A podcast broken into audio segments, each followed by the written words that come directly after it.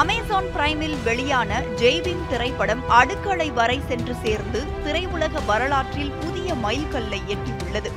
இந்த படத்தின் டீசர் வெளியான போதே அதன் நிஜ மாந்தர்களையும் சம்பவம் நடந்த களத்தினையும் தேடி நமது நியூஸ் செவன் தமிழ் குழு பயணம் மேற்கொண்டது.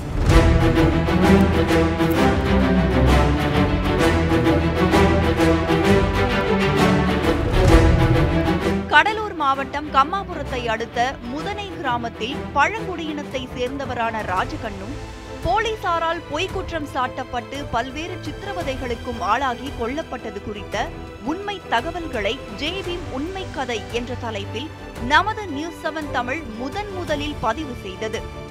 இந்த சம்பவம் தொடர்பாக ராஜகண்ணுவின் மனைவி பார்வதி உள்ளிட்டோர் அளித்த தகவல்களும் இடம்பெற்றன. மேலும் பார்வதியின் தற்போதைய வறுமை நிலை குறித்தும் பதிவு செய்தோம். நியூஸ் செவன் தமிழ் தொலைக்காட்சியை தொடர்ந்து நியூஸ் செவன் தமிழ் பிரைம் யூடியூபிலும் ஜெய்வின் உண்மை கதை வெளியான நிலையில் அதன் பார்வையாளர்கள் எண்ணிக்கையும் பத்து லட்சத்தை கடந்துள்ளது.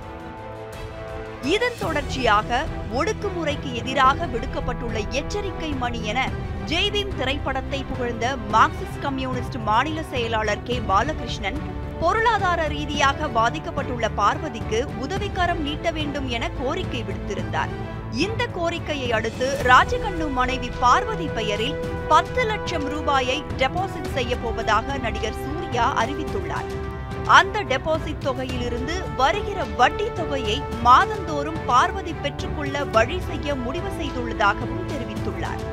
இந்த தொகையானது பார்வதியின் காலத்திற்கு பிறகு அவரது வாரிசுகளுக்கு சென்று சேரும்படி செய்யலாம் என தெரிவித்துள்ள சூர்யா குறவர் பழங்குடி மாணவர்களின் கல்வி வாய்ப்பிற்காக உதவுவது குறித்து ஆலோசித்து வருவதாகவும் கூறினார்.